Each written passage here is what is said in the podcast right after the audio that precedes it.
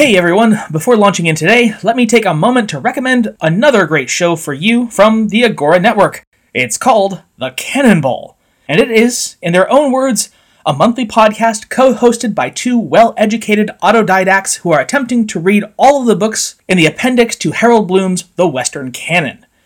Western literature is a tremendous body, and sometimes even the most ardent bibliophile can find they've managed to miss out on a real classic gem. And other times, well, maybe some of those so called timeless works we might find haven't stood the rigors of time quite so well. Who can say?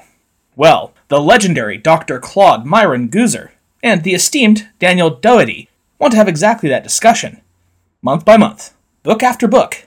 Right now, they're on The Divine Tragedy of Faust by Johann Wolfgang von Goethe. But you need not sell your soul to Mephistopheles to join in the conversation about this excellent story just subscribe to The Cannonball. That's Cannon with one N, a proud member of the Agora Podcast Network. One more thing before launching in. Please note that this episode is marked as part one of an extended version. The full tale is available, along with all of THOC's bonus episodes, via becoming the show's patron for as little as $1 via patreon.com slash the history of China. Thank you all Happy 2020. And now, enjoy the show.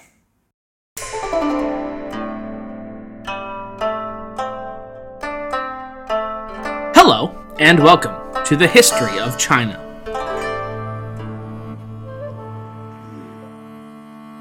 Mongol 12.1 The Golden Horde. The same year, for our sins, unknown tribes came, whom no one knows exactly who they are, nor whence they came out, nor what their language is, nor of what race they are, nor of what their faith is. But they call them Tartars, and others say Taruman, and others Pecheneg people, and others say that they are those of whom Bishop Methody of Patmos bore witness, that they came out of the Atrian desert, which is between east and north. For thus Methody says that at the end of time, those are to appear whom Gideon scattered, and they shall subdue the whole land from the east to the Euphrates, and from the Tigris to the Pontus Sea, except Ethiopia. God alone knows who they are and whence they came. Very wise men know them exactly, who understand books, but we do not know who they are, but have written of them here for the sake of the memory of the Russian kings and of the misfortune which came to them from them. For we have heard that they have captured many countries, slaughtered a quantity of the godless Yas, Obes, Kashog, and Polovets peoples, and scattered others who all died, killed thus by the wrath of God and of his immaculate mother. For those cursed Polovtsian people had brought much evil to the Russian land. Therefore, the all merciful God wished to destroy the Cuman peoples, godless sons of Ishmael, that they might atone for the blood of Christians which was upon them, lawless ones. From the Chronicle of Novgorod, 1016 to 1471. In the year 1221 or 1222, as he'd been in the midst of his campaign against the Khwarezmian Empire and its treacherous emir, Genghis Khan had bestowed on his eldest son a mission of utmost importance. The great Kurultai that had rendered him the Khan of Khans had made him such of all those who dwelt upon the steppes in felt tents, and proclaimed that any who resisted this heavenly mandate of rule was thus in rebellion against Genghis's new order. Unsurprisingly, that memo had not reached everyone across the incomprehensibly vast steppes of Central Asia. And even many of those who'd heard of such a writ were little disposed to simply prostrate themselves before this hunter gatherer from the Onon River. One such group had been known as the Kipchaks, a broad array of Turkic steppe riders who existed far to the west of Mongolia and its newly proclaimed Great Khan. Like the Mongols, the Kipchaks were no monolithic ethnic or cultural group, but rather a broad array of loose alliances, confederations, and blood oaths among hundreds of Turkic tribes across the region, and whose recorded names were as many and varied as the settled societies bordering the territories cared to list. Kipchak, Cuman, Polovtsian, Oguz, Pecheneg, Bulgar, Bashkir, Kimek, Karluk, Karakitai, Khazar, Juyue Shi, Shui Yantuo, Elements of all these peoples would be associated with the umbrella confederation called Kipchak Cuman as of the dawn of the 13th century. As Genghis had begun his assault on the Khwarezmian Empire's holdings, he had learned of these steppe peoples who yet existed beyond his grasp, in large part from his two top generals' great cavalry ride across the Caucasus and then back across first Russian and then Kipchak lands. Genghis had been enraged that not only had the Kipchaks rebuffed his appeal that they join his empire freely and of their own accord, but that they had instead attacked his soldiers and sided with the enemies of the Mongols time and again. First with the Karakitai, and now with the Persians against Mongolian vengeance. Such defiance of his will by a people who dwelt in tents of felt, and thus needs must be under his dominion, was intolerable to the great Khan. As such, he dispatched his eldest son, Jochi, to ride forth with the war banners of the Mongol Empire into the heart of the Kipchak Cuman lands and bring his father's justice to them with flame and steel. Jochi, as it turned out, proved rather less than eager to enact any such vengeance against the Kipchak, but instead seemed to prefer brooding away the months in his own camp, writing angsty entries into his diary about how mean his dad was, how rude his brothers were to him, and how unfair it was that he'd been passed over for the succession to the throne in favor of his drunkard third brother, Ogedei. And when both Jochi and Genghis had followed each other into death, one after the other, in 1226 1227, what little effort had even previously been actually devoted to that campaign was abandoned completely. It would take the accession of a new great Khan to bring renewed vitality into that long deprived arm of the Mongol war machine. For the time being, the Kipchaks and those who lay beyond in the cities and woods of stone, the Rus, could breathe easy. No new military operations could be undertaken, after all, prior to the formal election of the second great Khan, Ogedei, which would only be held as of 1229. Even after his election, as Khan, Ogedei first turned his attentions onto consolidating and renewing his empire's military campaigns that had already been open, namely those theaters against the Jin Empire to the east and the resurgent Persian resistance across the southwest. Thus, it would wind up being more than seven years before the Mongols' attentions were once again refocused on the steppes of northwestern Asia and the people who resided in it and beyond it.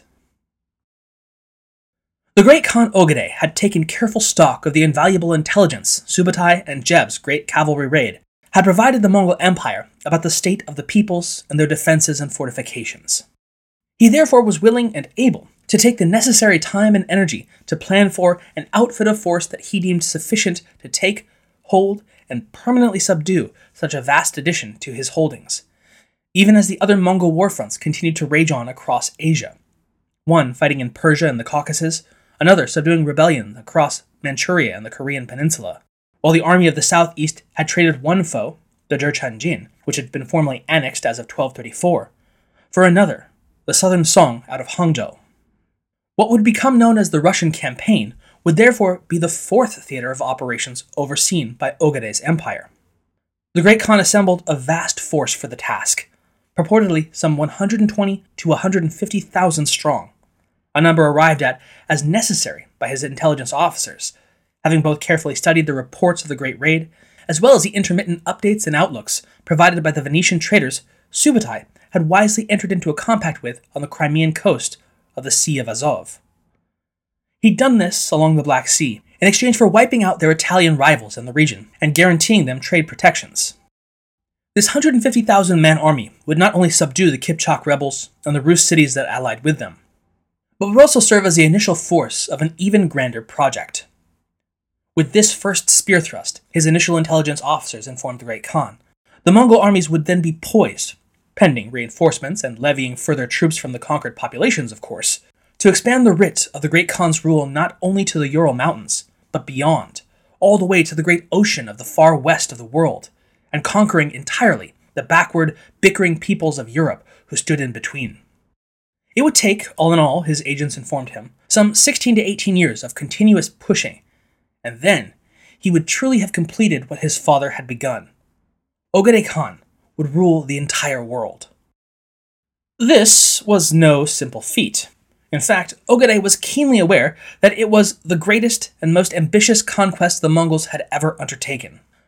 From Frank McLynn, quote, Relatively speaking, both the Jin realm and the Empire of Khwarezmia were on Mongolia's doorstep. But in this case, Ogedei's armies would be operating at least 8,000 miles from their home base, with all the massive logistical and commissariat problems such huge distances would engender. As such, the Great Khan took his painstaking time in planning and accounting for this, his greatest campaign.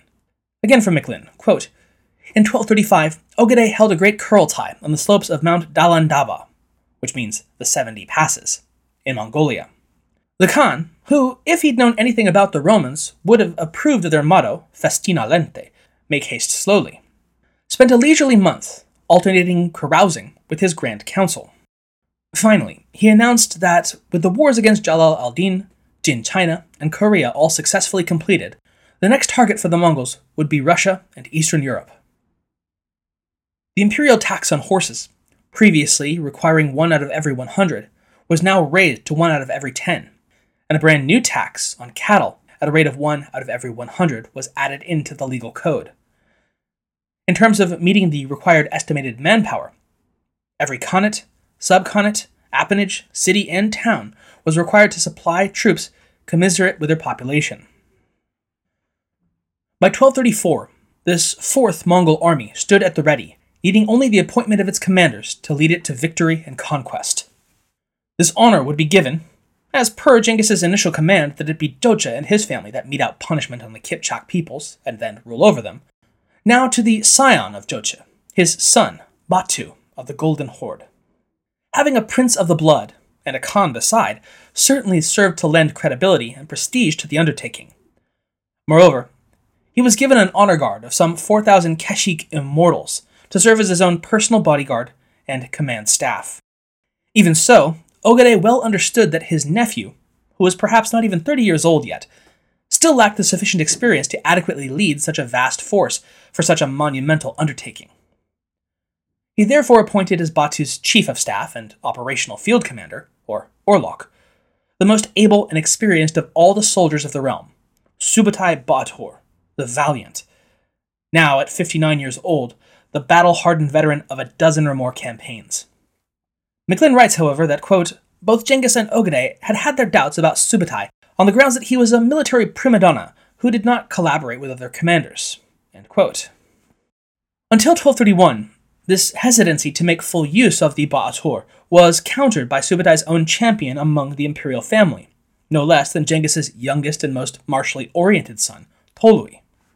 Tolui had argued, first to his father and now to his brother, that Subutai was no prima donna, but simply that he did not suffer fools in any of his staff. Though Ogedei would never hold much love in his heart for Subutai, and indeed we're told that he wanted to actually personally command the host against Russia, such a course of action had been strenuously opposed by his little brother at his Kurultai in 1229. And Ogedei apparently cherished and respected his little brother's appraisal, as well as his defense of the great general, enough that he was at last won around to assigning him to such a pivotal command role in his stead.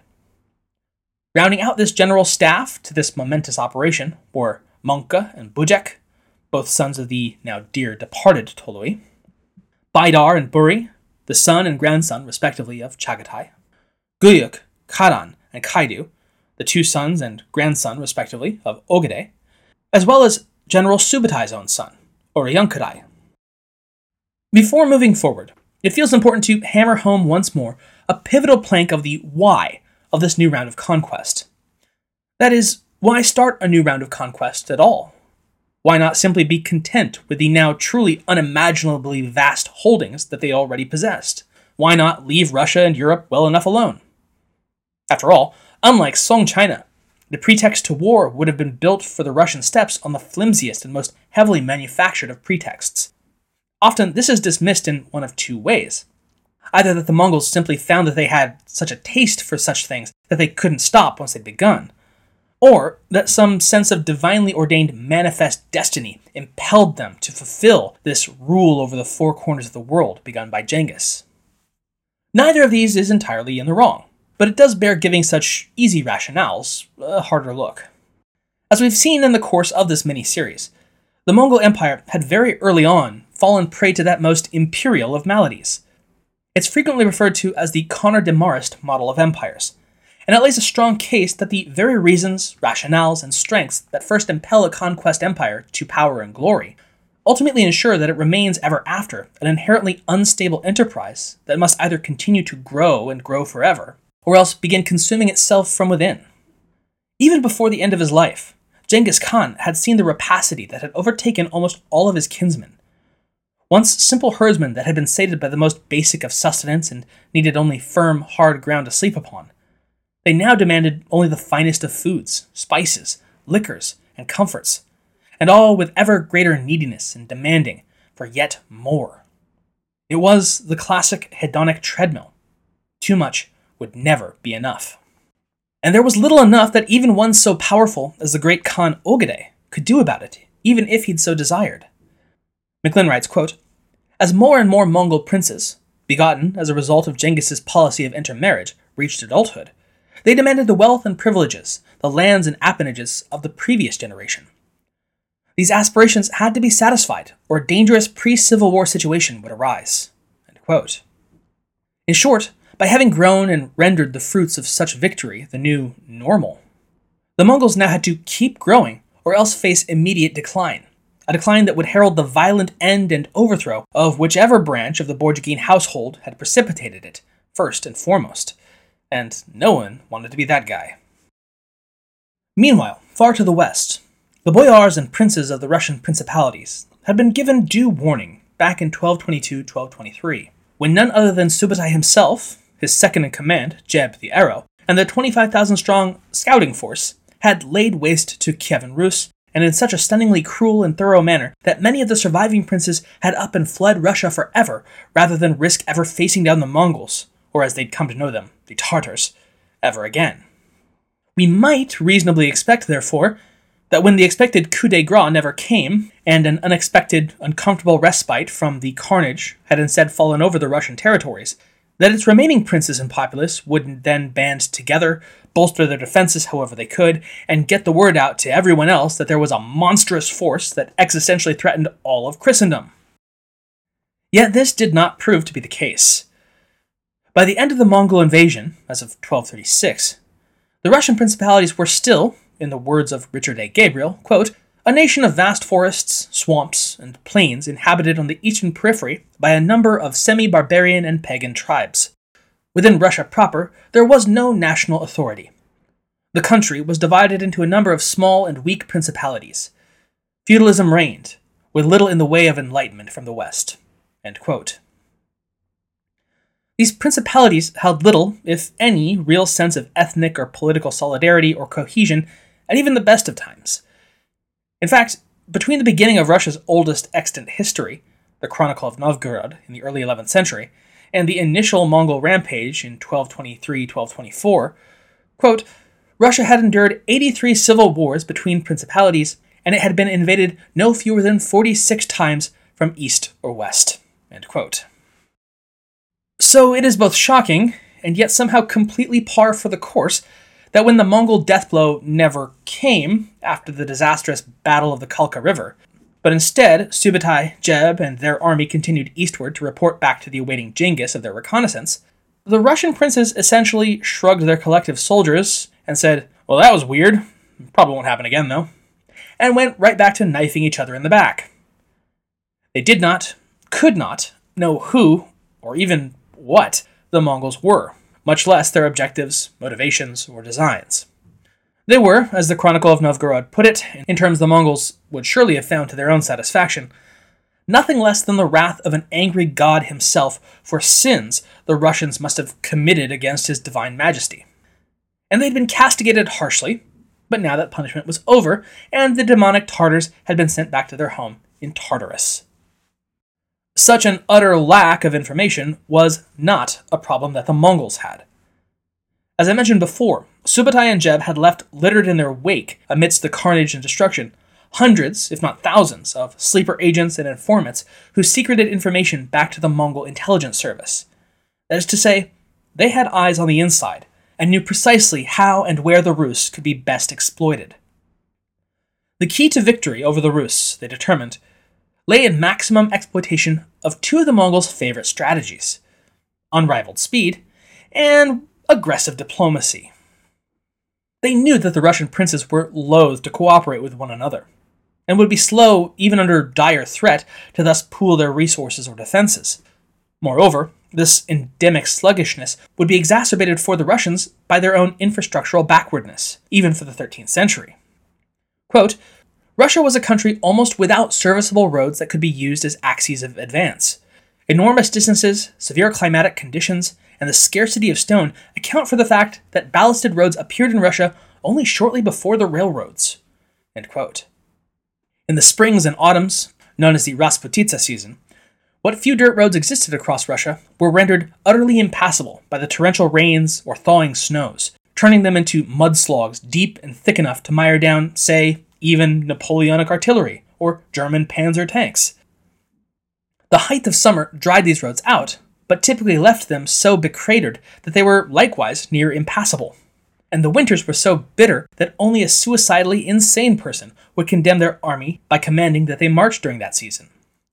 This was certainly no cup of tea for the denizens of the Russian principalities, but it had been, and would for centuries thereafter be, proved to be an even greater obstacle to invading armies. With only brief pockets of time that any conventional force could even move, much less operate, amidst the endless expanse of Central Asia beyond the Urals, well, to put it in the words of the Wehrmacht Field Marshal Gerd von Rundstedt in 1942, quote, the vastness of Russia devours us. So, Russia is pretty much just out and out unconquerable year round. Unless, of course, you are, wait for it, the Mongols. I mean, yeah, rain sucks, and they hated heat as much as anyone. But cold? The bitter, freezing Russian cold that, say, could reduce a 19th century pan European Grande Armée by 80%? Baby, that is prime campaign season for the Mongols. Frozen lakes, rivers, bogs, and swamps don't just become traversable on horseback, but essentially become super highways straight to each and every one of the cities. Since, after all, most cities tend to like having a regular supply of water right nearby. Winter was therefore not only no obstacle to Mongol invasion tactics, but positively enhanced it. While every other commander on Earth would have long since settled into winter quarters to wait out that fatal freeze, the Mongol troops just needed to close up their sable fur lined heavy deels, flip down the old wolfskin ear flaps, and it was conquering time. It was thus in the winter of 1236 37 that, incomprehensibly to the Russian princes who'd long since huddled themselves into their cities and castles for the winter, that the Mongol military operations began against them. Ogedei, in a fashion typical to him, as well as his lord father Genghis, masked his true intentions and target by dispatching a small raiding party to Sind, a province on the furthest southern reaches of modern Pakistan that abuts the Indian Ocean. It was convincing enough of a feint, at least, that it would prompt the Sultan of Delhi to respond with a token of submission to the Khanate that same year. In truth, however, the first primary objective would be the destruction of the Volga Bulgar kingdom at the confluence of the Volga and Kama rivers. Those same Bulgars, who had so vexed Subutai during his return trip to Genghis back in 1224, and had thereafter continued to prove themselves a thorn in the side of the Mongols that had as yet proved impossible to pry loose. This was no mere revenge kick, though that certainly couldn't have hurt in the old field commander's eyes, but rather a key strategic target aimed at neutralizing all of the potentially very troublesome nomadic tribes to the east of the Volga in one fell swoop. Batu would lead the vanguard westward in late 1235, followed the subsequent February to March by the main force led by Subutai. From Gabriel, quote, Subutai sent his soldiers to subjugate all the peoples east of the Volga, between the Kama River and the Caspian, destroying their towns, slaying their inhabitants, and taking many of their men prisoner. By one account, the destruction of the capital city occasioned the death of 50,000 people. The measure of his revenge for their humiliation of him back in 1224 would be repaid in full. Of that much, Subutai would make certain. The utter destruction of their capital, called Bulgar, permanently ended their role as a middlemen of trade across Central Asia. Systematically looting and destroying every single inhabited city and tribal camp up and down the Volga, Subutai and Batu swiftly completed their objective, and in the process are estimated to have slaughtered four out of every five Bulgars along the Volga. In any event, all who remained now knelt in submission and terror before the absolute might of the Mongol Khanate. All, that is, save for those who had managed to flee westward, seeking refuge and allies from amongst those that they'd so recently been raiders and thieves, the Russian principalities. Before engaging in the pursuit of the fleeing Bulgars, Subutai felt it both necessary and proper to blood those princes under his protection and charge, before committing them to the realities of the Russian campaigns yet to come. By following up the extermination on the Volga with meting out similar fates to the Cuman tribes of the south. No less ferocious or skilled in the horse and bow than their Volga Bulgar or even Mongol counterparts, the Cumans differentiated themselves from the Bulgars primarily by having retained their traditional Tengriist shamanism, whereas the Bulgars had long since adopted Islam. The Mongols ripped through the Cuman lands, with the most significant resistance brought against the contingent commanded by the future Great Khan, Mongke. The Cuman chieftain in command of this force was called Bachman.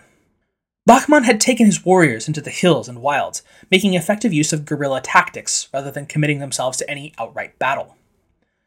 In response, Mongke, who was then about 26 or 27, employed the tactic of battue, that is, driving game animals in a desired direction by beating drums or otherwise making oneself known and heard in every direction but that one. Using a flotilla of more than 200 riverboats up and down the Volga, in conjunction with his mounted cavalry, Mongke proved his battlefield genius by gradually encircling and then tightening the noose around Bachman and his guerrilla fighters. At last, in the course of a search, a contingent of Mongke's troops came upon evidence of a camp that had only recently been abandoned. Sensing their quarry was near, the Mongols questioned an old lady nearby who told them that the Cuman warlord was hiding out with his men on a nearby mid river island.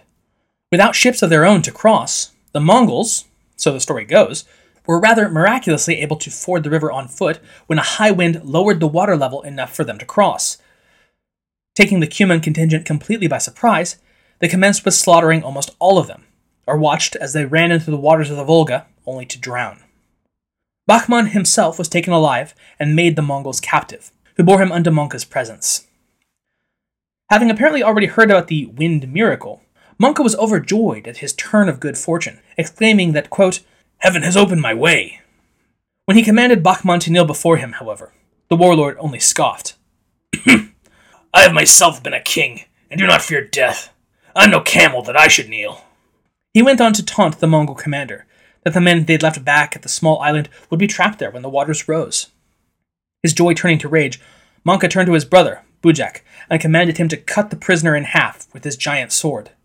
So ended Cuman resistance, and with it, by autumn of 1237, all potential enemies across the steppes east of the Russian principalities. It was to them that Batu and Subutai now turned their full attention. McLynn makes no secrets of his disdain for the sheer lack of preparation shown by the princes of Rus, in spite of the tremendous lead time they'd received. He writes, quote, Although the Russians had had at least a year's warning of grave danger on their eastern borders, they had done nothing, perhaps thinking the Mongol Cuman clash was some kind of civil war within the domains of their old enemy, the Polovtsians.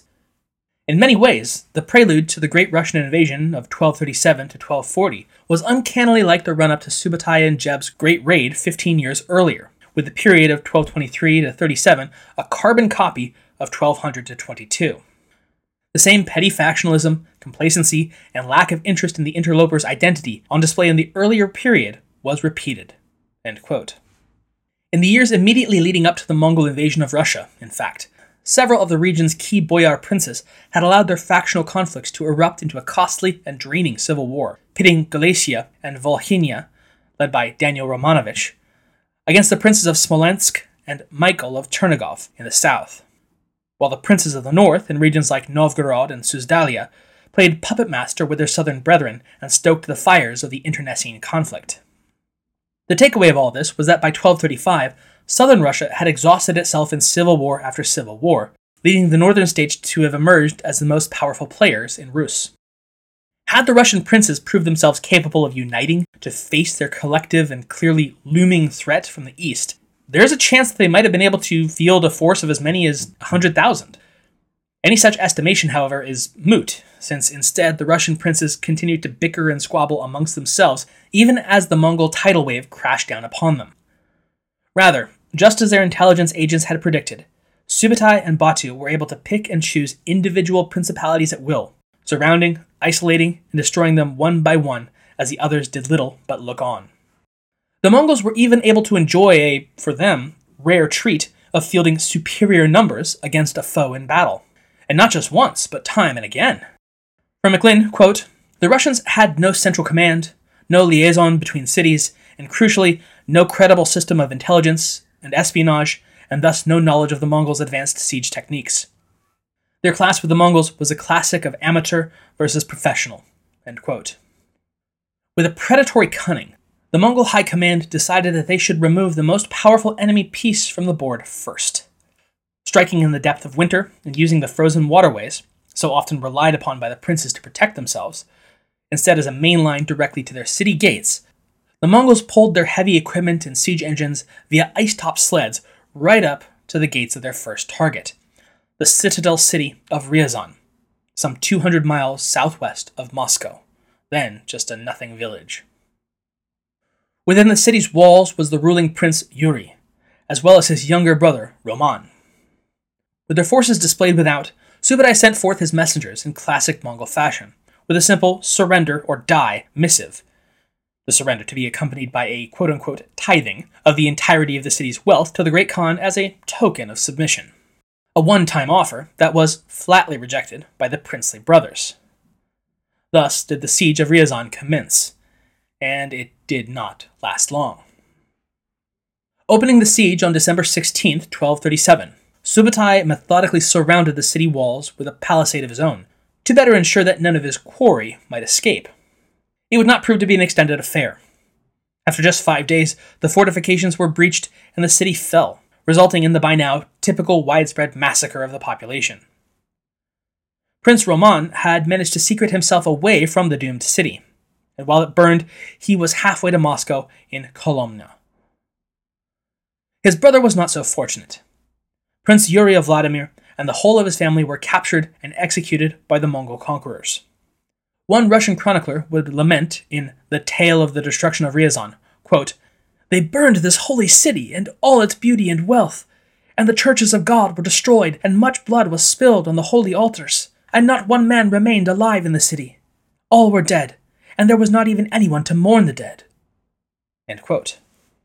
Wrote another chronicler, quote, Some were impaled, or had nails or splinters of wood driven under their fingernails. Priests were roasted alive, and nuns and maidens ravished in the churches in front of their relatives. Prince Roman's flight to Kolomna, however, would buy him precious little time. Though reinforcements were sent from Vladimir, by the time they had arrived, it proved too late. Kolomna had been taken and sacked with all the viciousness that had befallen Riazan. Perhaps even more brutal, in the course of the fighting, one of Genghis Khan's favored son in laws, known as Togochar, was slain. This impelled the Mongols to even greater heights of brutal revenge as they proceeded onward to Moscow. Again, then nothing more than an insignificant fishing village, and sacked it along with 14 other towns in a lightning campaign. The outskirts of the principality taken, it was then time to take the fight to the capital, Vladimir City itself. Commanded by two of the Grand Duke's sons, the city had a better showing than Ryazan or any of the other sacked cities so far, managing to hold out for eight days against the relentless pounding of the catapults, and then the scaling ladders against the outer walls. Finally, on the morning of February 7th, the city defenses buckled in four places amidst a massive assault, resulting in an end to any significant opposition by noon. The citadel within would hold out for a further 24 hours until it too was overrun. Outside of the temporary safety of the citadel, though, the trapped residents of the city did what little they could to stave off the doom that was upon them. Many of them, including all the female members of Prince Yuri's family, sought refuge in the city's Cathedral of the Assumption, praying that the Mongols would abide by Christian customs regarding church sanctity. They would swiftly learn that the riders either didn't know about or didn't care about any of that, as the cathedral was set alight, burning everyone within alive. Grand Prince Yuri would escape the carnage of Vladimir, but virtually alone. Yet again, it was to little end. Finally, the Mongols ran Yuri himself into the earth at the river Sit, on the 4th of March, 1238. The lackluster Yuri was trying to make contact with his brother's army and prepared no contingency plans in the event of being intercepted by the Mongols, and, not surprisingly, was heavily defeated. He himself joined the growing roster of royal Russian casualties, and perhaps he was glad to die, given that his entire family had perished, most of them in the conflagration at Vladimir. Though the Mongol commanders claimed to have captured and executed him, Apparently, he was actually beheaded by his own men, who panicked and thought that they might be able to buy their way out of their looming fate by offering Yuri up as a sacrificial victim to their pursuers. Suffice it to say, it did not work out well for them. Vladimir and its holdings now ground under heel. Subutai split his forces into two. Batu would command one half to the northeast, while Subutai would head northwest with his, toward Novgorod. Materially interested as any Mongol invasion was, Novgorod was an obvious target because it was the thriving hub of commerce, and especially skilled artisans of all sorts leatherworkers, shoemakers, bone carvers, painters, spinners, weavers, bakers, brewers, fishermen, smithies of silver, copper, iron, and steel, engravers, jewelers, and many others beside. McLynn writes that the bounty of skilled laborers within the walls of Novgorod was such that, quote, if the Mongols had followed their usual practice of transporting all skilled workers in a city, they would have had to transfer two thirds of the city to Mongolia. End quote.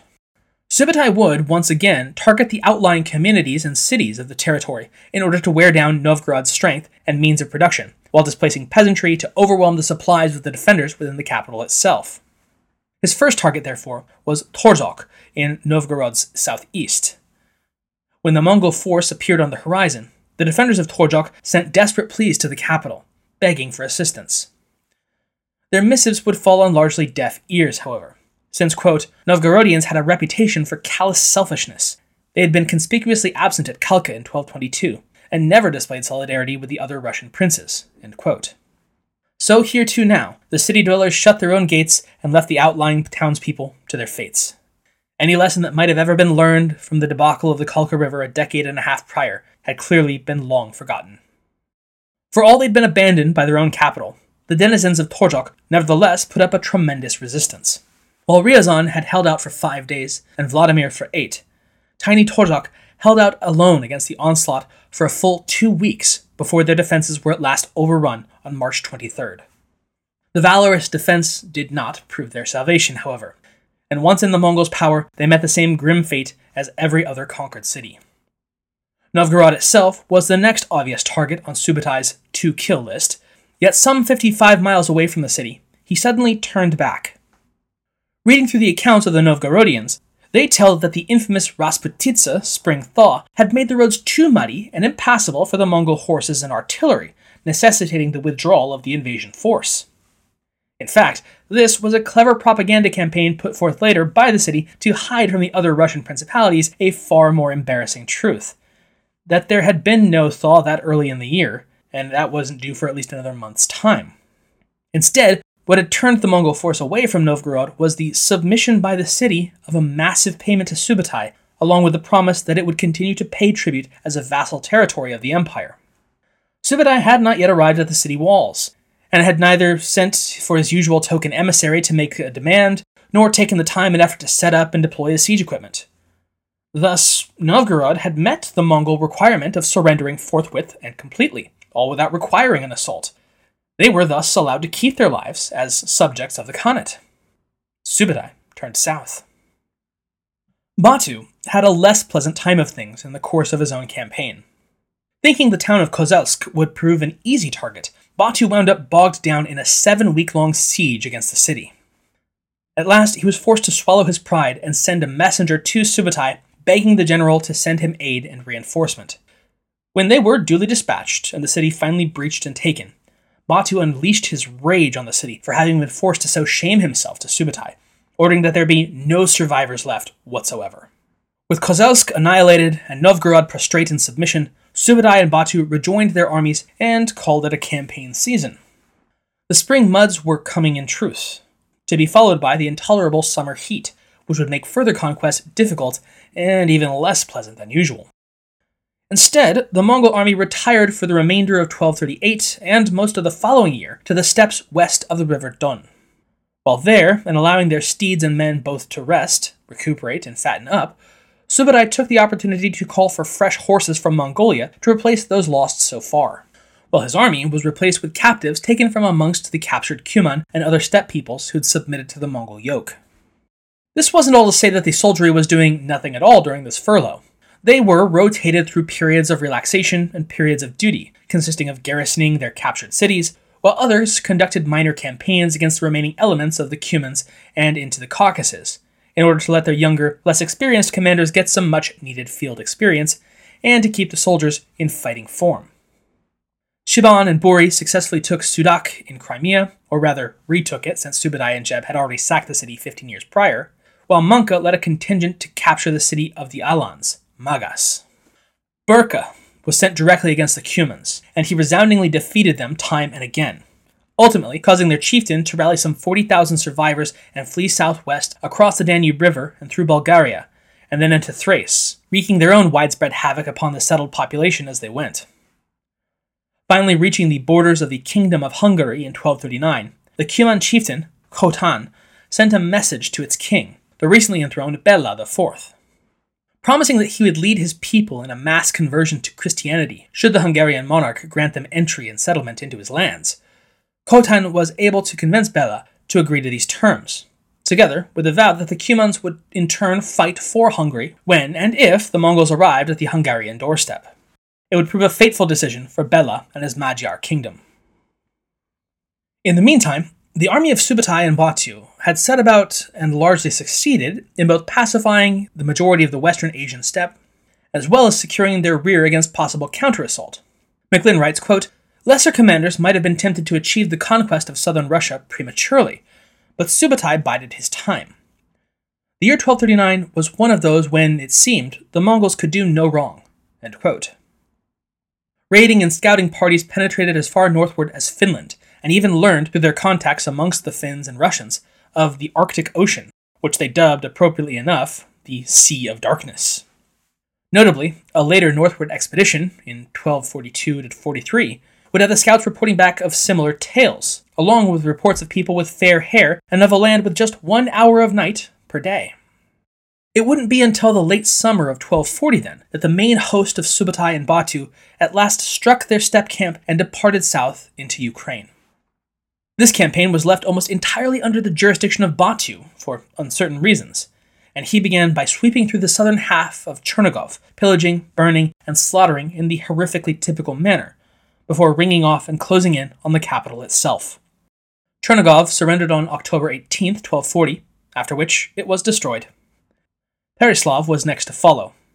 From Gabriel, quote, Russian defense remained only local, with no effort to organize a national defense. The peasant levies and the city militias, led by their small feudal aristocracies of knights, took the field only to be slaughtered by the superior Mongol military machine. In fact, by this time, of all the times there were, the Russian princes had actively turned on one another in one of their depressingly predictable periods of interstate strife.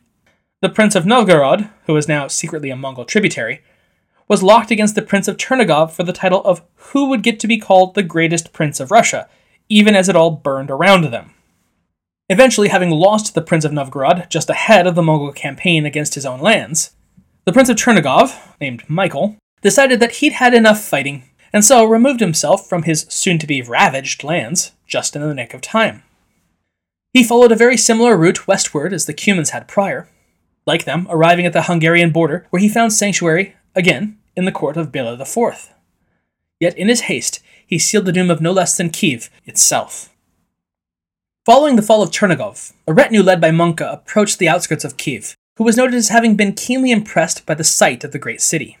Having heard that there was a sizable pro peace faction within the city, Mongke set forth generous terms to be presented by his emissaries in exchange for the peaceful surrender of the city by its burghers. Instead of hearing them out, however, Michael, who had not yet pieced out to Hungary, had the Mongol ambassadors slaughtered in order to ensure that the city could not surrender. He knew, like everyone knew by this point, that the one thing you didn't ever want to do was kill Mongol emissaries. But he did it anyway, and then got on his horse and left the stranded city populace to face the inevitable wrath to follow. Nice going, Mike. Even without this 11th hour giant middle finger to the entire population by the prince, McLynn notes that the morale of the city wasn't exactly sky high in Kiev. Quote, For the five previous years, disputes about the succession and the constant intervention of other princes had weakened it spiritually and morally. In 70 years, it had been sacked four times by Suzdalia, Galicia Volhynia, Chernigov, and Smolensk, and its location so close to the power bases of the Polovtsians scarcely helped. As one historian commented, the rapid changes of rulers in Kiev over the past five years can hardly have inspired the inhabitants of the capital with confidence. Even so, Kiev would prove to be no easy pickings for the Mongolian invasion force. well positioned defensively atop a hilly region, and with a population of somewhere between 40 to maybe as close to 100,000, and with the Dnieper River defending one approach, Kiev would be a difficult nut to crack.